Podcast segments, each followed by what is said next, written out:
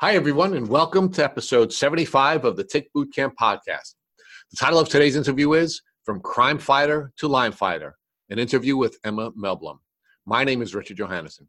And I'm Matt Sabatello. Today's podcast guest is Emma Melblum. Emma Melblum is a 31 year old woman from Sweden. In 2012, she was working in a primary school and training to become a police officer. Emma was forced to change her plans when she began to experience the symptoms of a tick disease. She had nausea, flu like symptoms, joint and muscle aches. She saw over 15 doctors and received a psychosomatic diagnosis before finally being diagnosed with Lyme disease. Currently, Emma is treating for her Lyme with a mix of antibiotics and herbs. She is also using infrared saunas.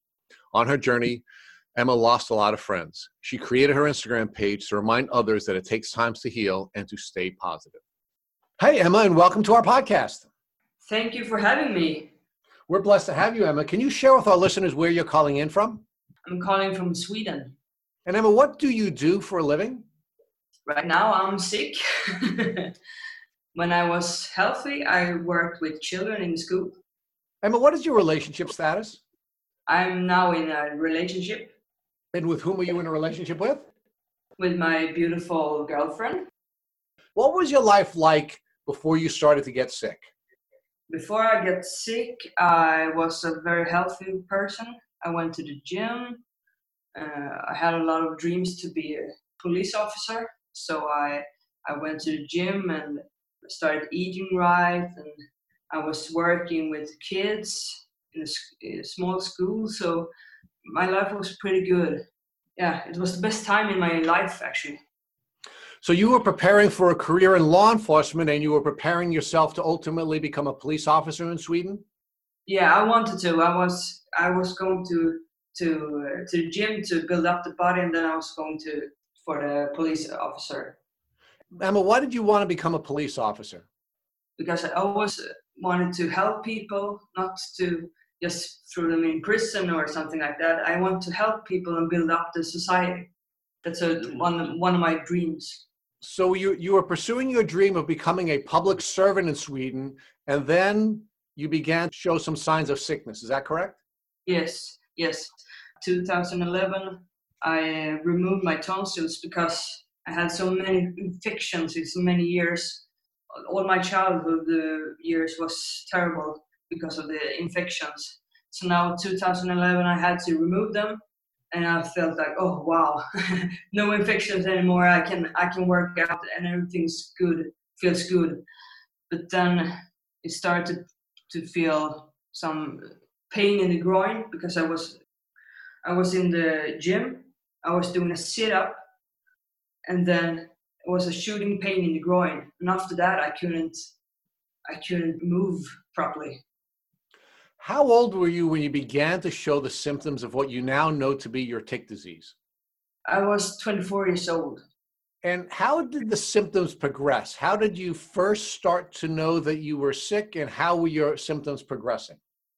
I started to notice that I started limping on my right leg, and I had some terrible muscle pain in the in the stomach. It was contracting and really hard. I couldn't. It was it was terrible pain in the in the stomach. And then when the months was passing away i was moving back to my city where i was born where my parents live. And i started a new job. And then it was like a truck that hit me. It was like my right leg was started numbing. And one day i couldn't move the leg anymore Emma, how did your developing symptoms impact the work you were doing to pursue your dream as a police officer? When I started to notice that everything was going to be bad from now on, it was like I had so much anxiety of not doing the follow the dream I wanted to do, and had so much so so many problems to not be that person who can help anymore. I, I was the person that needed help, not the one that helped other people. So it was really, oh, it was bad. Now, Emma, what other social impacts did the developing tick disease symptoms have on you? the best thing here was that I had a really good relationship with my friends. I haven't lost any friend. The worst thing was the romantic re- relationship was I've lost so many relationships because of this because I was so tired all the time and yeah, I, did, I didn't have any time to, to focus on anyone else than myself. But I have really good experience with my family and my friends, but the loved ones, I, relationships didn't last. Now, do you believe that your romantic relationships were not lasting because your partners were essentially sick of you being sick? Yes, exactly. I think it was hard for them to see me like this other person that I was. They couldn't see me this sick, uh, and it affected them also to hear me scream every night, to to lose all this weight, and I had so much much pain. I think it was hard for them to see that that was getting worse. So Emma, when did you begin to see doctors to help you determine why you were getting sicker and sicker? Uh, in 2013 uh, was the crucial when I moved back to the hometown. I went because I couldn't work anymore. I had to get some money from the government to they pay me for being home to be sick. Uh, and I needed to go to the doctors and, and get that paper. Uh, and then they started to investigate me in every way. They took every blood sample, MRI, everything, and it doesn't didn't show anything on the tests. Nothing. I was healthy. So Emma, you went for disability, is what we call it here in the states, to get mm-hmm. money from your government because you were sick and disabled. Is that what you did? Yes. And they ran a wide variety of tests to see what was wrong with you physically, and all the tests came back negative, meaning that they couldn't find what was wrong with you, right?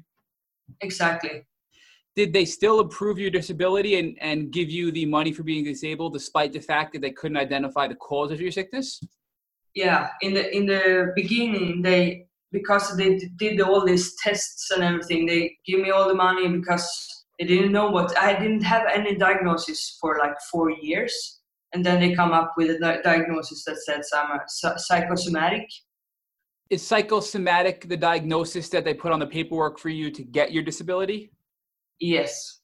And here in the States, psychosomatic, uh, you know, our interpretation of that would be that really it's something you're making up or imagining that it's a mental health issue causing you to think that you're sick, that you're faking it almost. Is that sort of the same meaning in Sweden? Yes, it is.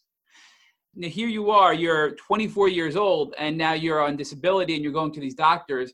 Did you believe that you were making these symptoms up, or did you still feel that there was some other cause that hasn't been identified yet? in the beginning, I thought that I had all these symptoms and something is wrong with me. Something it, it needs to be some uh, disease or something. But then when I I saw this ne- neurological doctor, when he gave me this this uh, diagnosis of psychosomatic, they sent me to the psych. So I was in the psych ward for two and a half years, one times a week, and I started to believe it's was something I made up. I asked my mom several times in like I was like, is this true? Is this something I, I imagining? I can't move my arm. Why can't I move my arm? Is it something I made up? So in the beginning, I thought it was something like an infection or something, but and then I started to believe it was all in my head. Emma, how did your family react to the psychosomatic diagnosis? Did your family members believe that you were really sick, or did they believe that you were exhibiting physical symptoms from a mental illness? I think I have three siblings. I think one of them didn't believe me.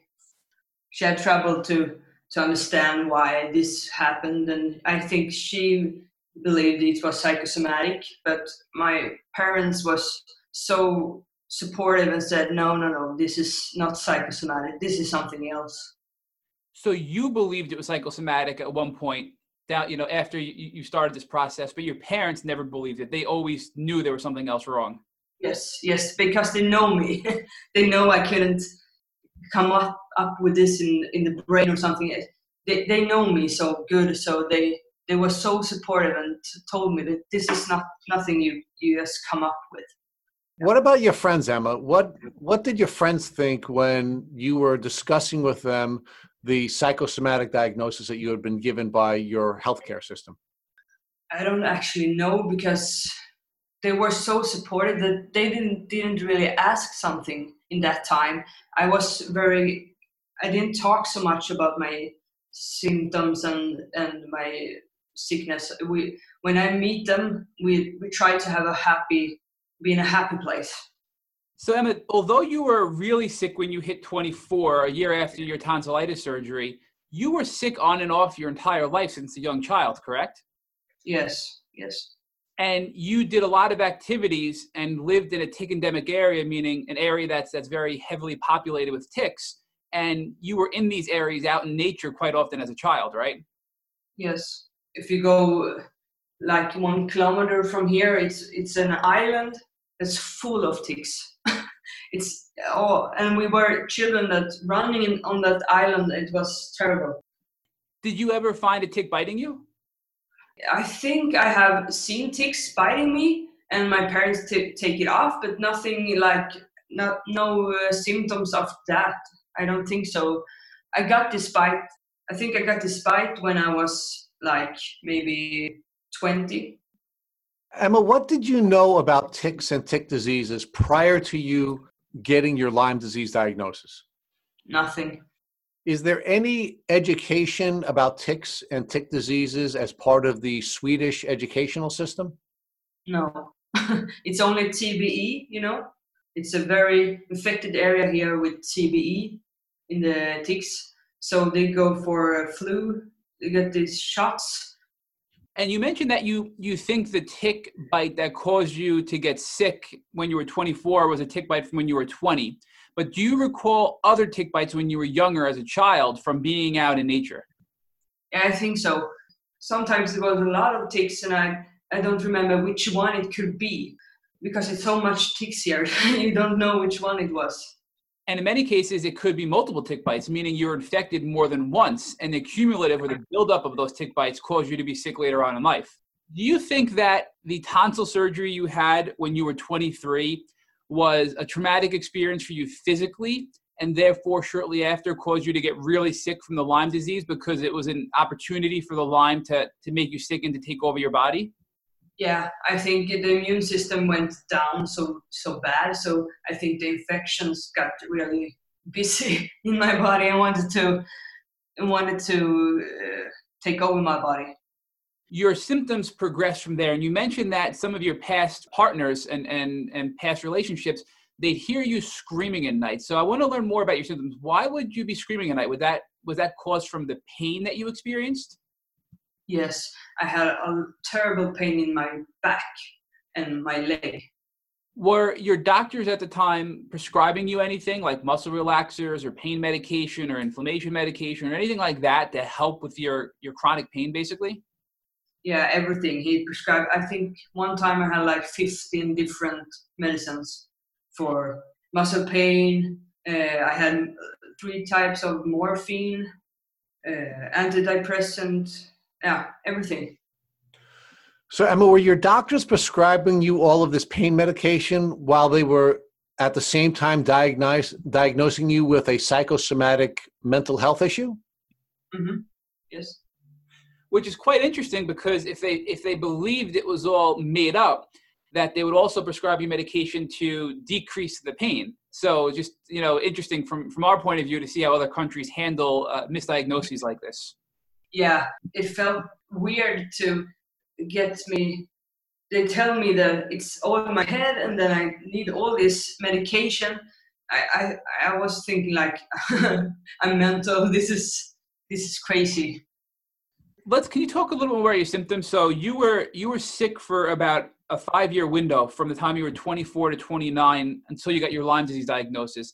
So can you talk in more detail about your symptoms and what you experienced throughout that five year window? Yeah.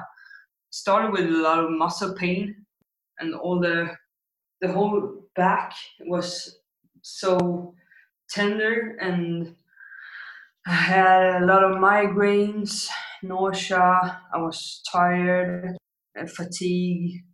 Under my foot, it was like burning, it was like fire, and I was sweat, sweating a lot. And also, my my right leg got paralyzed and my right arm got paralyzed.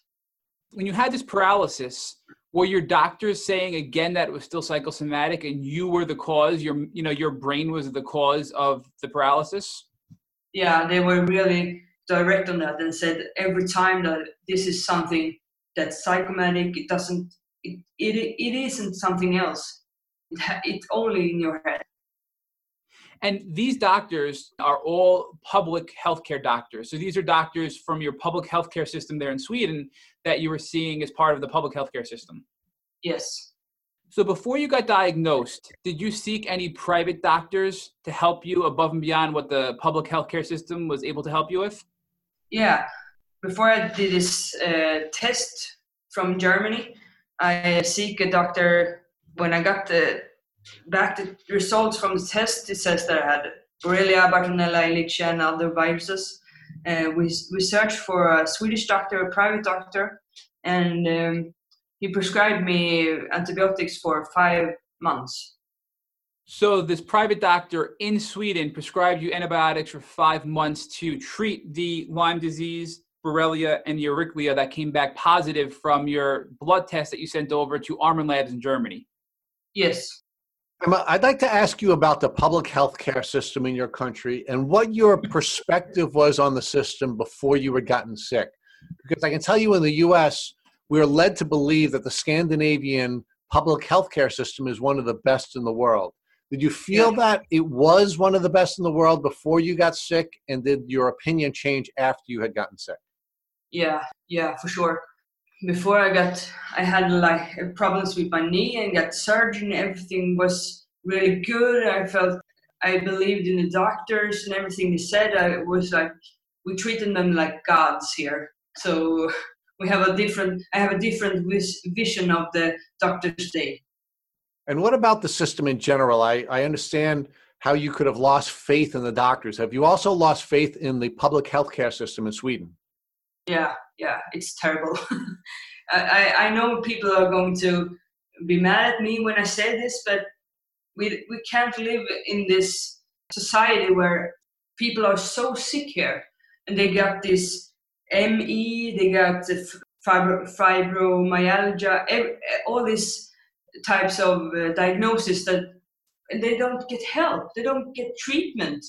I, I, I wonder where all these diagnoses come from. I want to know where they come from. No one can say where it comes from. I don't have any faith on this healthcare system anymore. Emma, before you went to your private doctor, did you get the blood work done on your own through Armin Labs, or is that something that the private doctor issued for you and told you to do to get that blood work? No, I did it on my own. What led you to believe you may have Lyme disease to do that on your own? Uh, so the fu- funny thing, thing is that I went to see a healing person, uh, someone that's in contact with the universe. I didn't think that it could help me, but she, she only saw a tick that's where like we my father my family said okay we we will try this test to see if it is lyme disease because the doctors here in sweden have tested me for lyme disease with their tests but it doesn't show anything so we, we found this test and then it's shown positive so it sounds like in sweden your public healthcare system does inadequate lyme testing like we do here in the states yes yes the same test that you have i think so the same testing, the the ELISA is the first level and the Western blot is the second level. But yeah. we know that there are many, many false negatives. And if you don't go and get a good lab like Armin Labs or IGeneX, you could have Lyme despite the fact that you have a negative Lyme test from the traditional doctor that you may see in the public healthcare system. Yes, and that's correct. Now, you went to this spiritual doctor who led you down the, the road of thinking that you could have Lyme disease and then you went and got this test done at Armin Labs. Did you bring those results back to the public healthcare system to see what they thought about the results? Yes, I did. And he looked at the paper and said, This is bullshit. he just threw the papers away and said, No, no, no, no. you, just throw your money away. They, they want to take your money and then you're broke and everything. He, he has so many bad things to say about that test. So I'm starting to wonder where came the, where did that anger came from? And he did nothing to help you at that point. So he said, This is crap. You don't have Lyme disease or a tick disease. This is still psychosomatic, and don't give them your money. You're wasting your time and money. Get out of here, basically. Yes. But you knew at this point. So it sounds like you kind of had a change where at one point you believed that it was psychosomatic, but now through your research and working with other private doctors, you thought I could really have Lyme disease. And you then didn't accept that answer and went on to another private doctor to then treat you for Lyme disease. And that's the doctor who gave you the five months of oral antibiotics, correct? Yes. Do you recall the type of oral antibiotics that you were on for five months? I tried doxycycline and metronidazole. Metronidazole is the one that takes uh, the cyst form. What was it like when you first started the antibiotic treatment? Did you feel better? Did you feel worse? Or did you feel about the same in the beginning of your treatment? I felt so much better. It was like the best drug ever. it was really good, and I could I could stop the morphine treatment uh, almost like two months after I got the doxycycline. Was oh, it was heaven. Emma, I'm I'm quite frankly blown away by what I'm hearing from the diagnostic and treatment journey that you are on. You were you were so sick that you had to leave work and you were you were given disability. You're treating with various doctors who are suggesting that your illness was a mental health illness and not a physiological illness. They're putting you on all kinds of drugs, including very addictive drugs like morphine, Yet you bring your doctor a test that indicates that you have a physical injury that can be treated, and he tells you it's bullshit. How did it make you feel when you ultimately got your Lyme disease diagnosis about yourself? That you lost faith in your ability to know whether or not you were really sick? Uh, when I got the test results back on my email, I was alone in my apartment. I was sitting in bed at first I was I I laughed. I was like crazy laugh. and then I realized that this is this is the truth. I wasn't I didn't have this psychosomatic disease. And it was like I started to cry and I cried and I cried and everything was I I had a solution here. Now I know what to do. And so first I, I was like I wanted to, sh- to, to take this paper and shove it in in the doctor's face and like just laugh at him and said, "I'm I'm going to file a report on you because this is so wrong." So the the very people who were calling you crazy were in fact the people who were crazy. Yeah, that was the feeling I had. It was like I I wanted to to uh, phone the TV. I wanted to write to the newspapers. I wanted to do anything to to reveal this big uh, scam. Once you were having success with the antibiotics from this private doctor in Sweden, did you ever return to your public doctor and tell him that, hey, you said this was BS, but I'm feeling so much better now that I'm receiving the treatment for the Lyme disease? Yes, because when I was on the uh, antibiotics for five months, I was feeling great and everything. And then when I stopped the treatment, I get really worse. I was really bad. So we have to go back to the doctors and say, can you do something? And that was a turning point for me because he said, nothing, we can, can't do nothing. We can send you to a hospital in other, in another place and they, they was going to lock me in. he said I was crazy. They're going to lock me in, some, some other place, it's another hospital because I'm crazy. So after your five months of oral antibiotics from this private doctor, you stopped antibiotics, you felt bad again, you started to get symptomatic again and feel yeah. really sick. You mm-hmm. returned to your public healthcare system doctor for further treatment because you found you finally found something that was actually helping you. And instead of mm-hmm. helping you, this doctor said, I'm going to submit you to a psych ward and lock you in a padded room, basically, it sounds like. Yeah, yeah. Which is obviously the the last thing you needed at that point. So did you did you go back to your private doctor who prescribed the five months of antibiotics to seek further treatment at that point? No, we we didn't want him to lose his license, so we felt like we had to do another go another way. So is Lyme disease accepted at all in the Swedish medical community? Yeah, it's accepted. Uh, they know the impact, but they don't they don't believe in more than 10 days antibiotics. If you take 10, 10 days antibiotics and then you should be fine, you're cured. So you felt that there was no chance of getting more antibiotics from your private doctor because he was already at risk of losing his license for treating you for five months. So you had zero options within Sweden at this point to get further treatment to help your Lyme disease. Exactly. We were alone.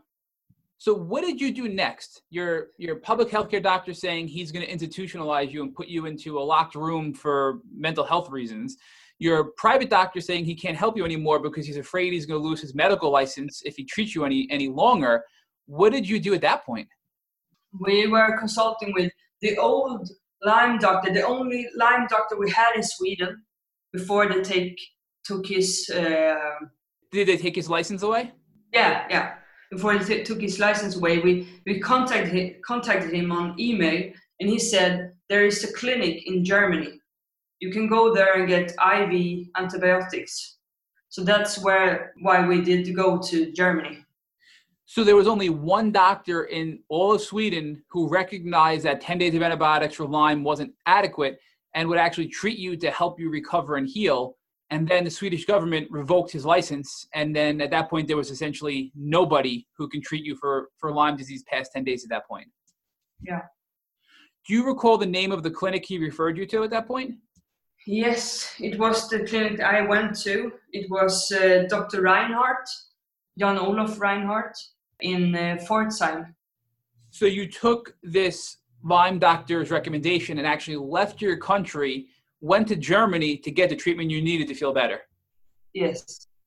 So talk us through what that was like. So you're you're still very sick. You had to leave the country, you had to travel. That had to be emotionally and physically painful for you while being so sick to have to leave and go to Germany for treatment.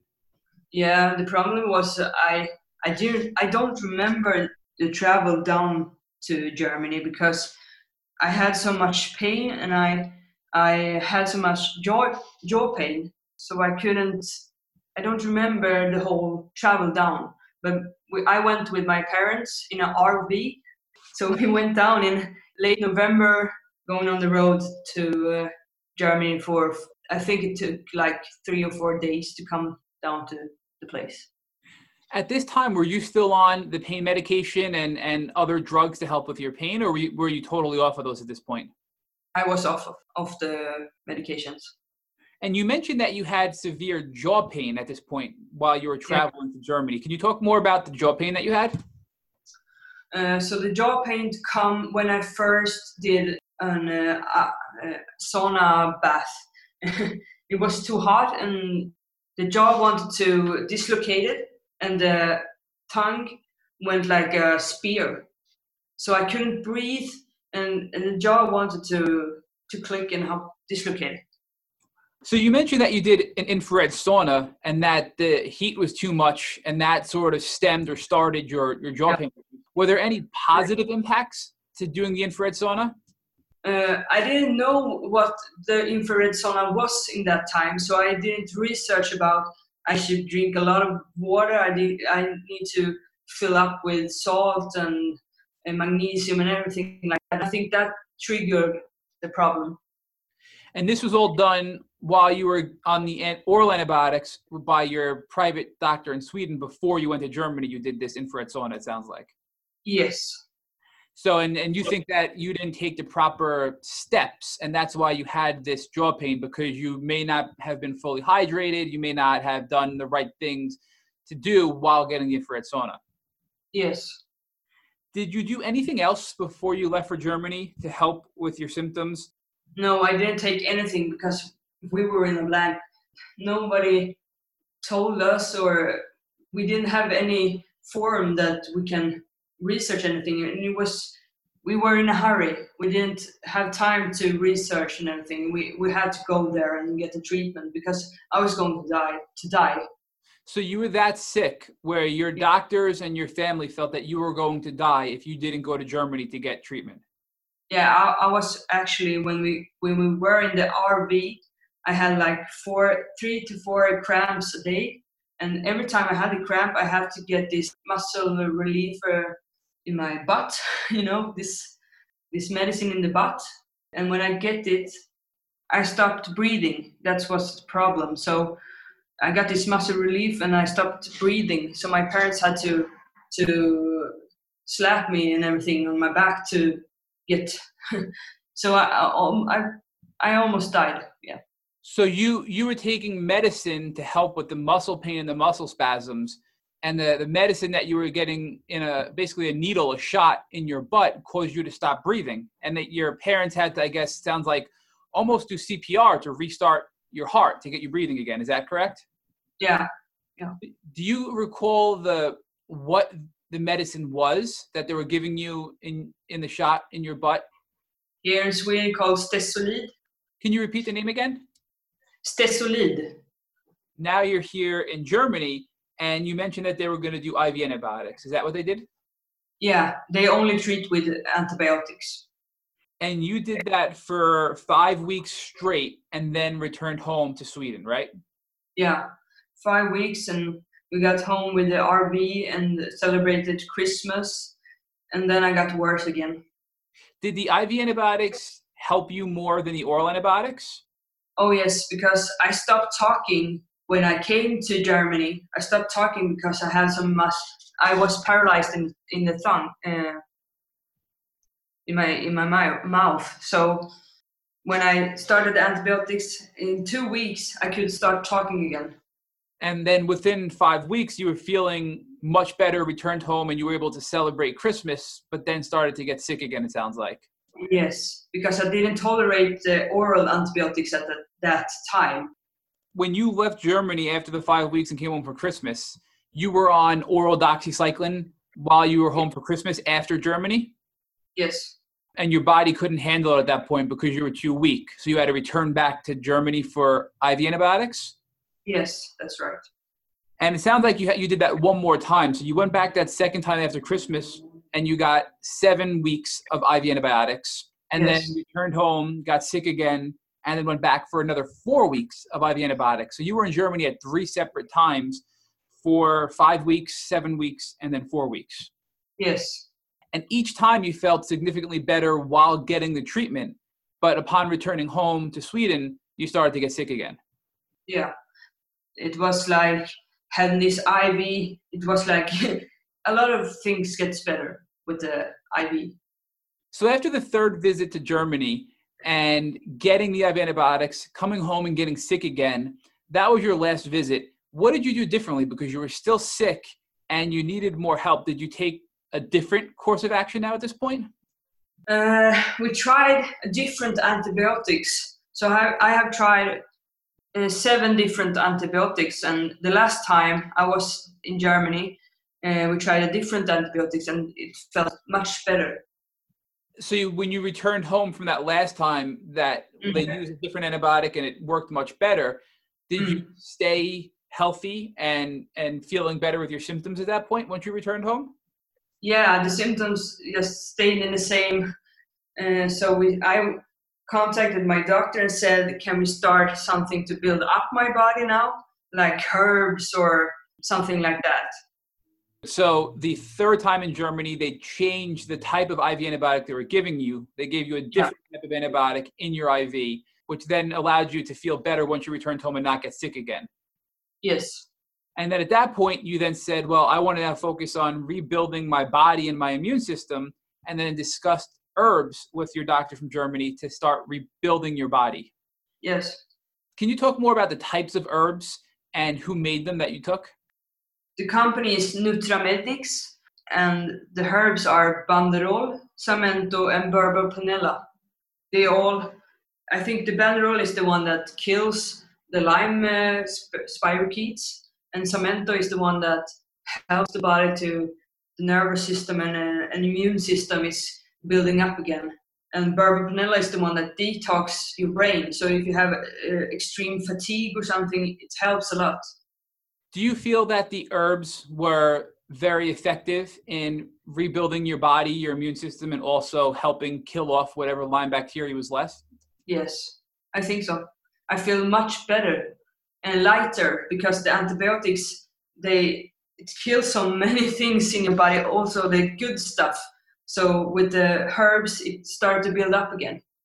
So really, at that point, that was the cleanup period of your healing. So you had the antibiotics, which had good and bad effects, and the herbs were cleaning up the damage that was done from the antibiotics, and also helping kill off residual or leftover Lyme bacteria. Yeah, exactly. You did mention though that you did try CBD oil at a later point. So at what point did you try CBD oil for symptom relief? I started CBD oil for like one month ago, and it feels like I get better, sleeping better. Uh, that's the only thing I, that helps me. It's with the sleep because I don't sleep so good. And you also took chlorella, which is a something that you take to help remove, I think, toxins from your body. Is that correct? Yes, it helps a lot. I can recommend that one. so, Emma, where are you getting the money to purchase all of these medical services that you're purchasing from Germany and now the herbal protocol? Mm. Uh, we started a like a GoFundMe page on uh, my uh, Facebook page, and we made a, a video. Two friends of mine did a film under a day here in my apartment and we talked i talked about my symptoms and we are now going to do this trip to germany and i uh, i don't have this lyme diagnosis in sweden but i have it in germany.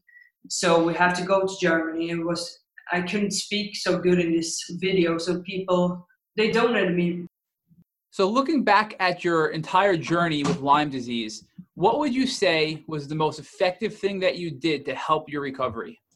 Uh, it was antibiotics, uh, herbs, and infrared sauna, and sleep was the main thing. Also, you have to sleep a lot. You have to rest a lot, and don't stress. It's the the worst thing you can do is stress. Breathing is very important as well. Mm-hmm. So, are there any breathing techniques that you can recommend for our listeners to help maybe when they're in a, in a state of panic or worry or anxiety or depression to help sort of stabilize their mood? Yeah, so take a deep breath and count to one, two, three, four, five, six, seven. Hold the breath and then out. One, two, three, four, five, six, seven. And then do that three times. Then you see the, the blood pressure, everything's going down. Just just take be calm. So after everything you've done, you've certainly come a really, really long way in the couple of years that you've now been treating for your Lyme disease. How do you feel today? Oh wow! Today it's like another. I'm, I'm another person. today I can I can walk outside with with my dog.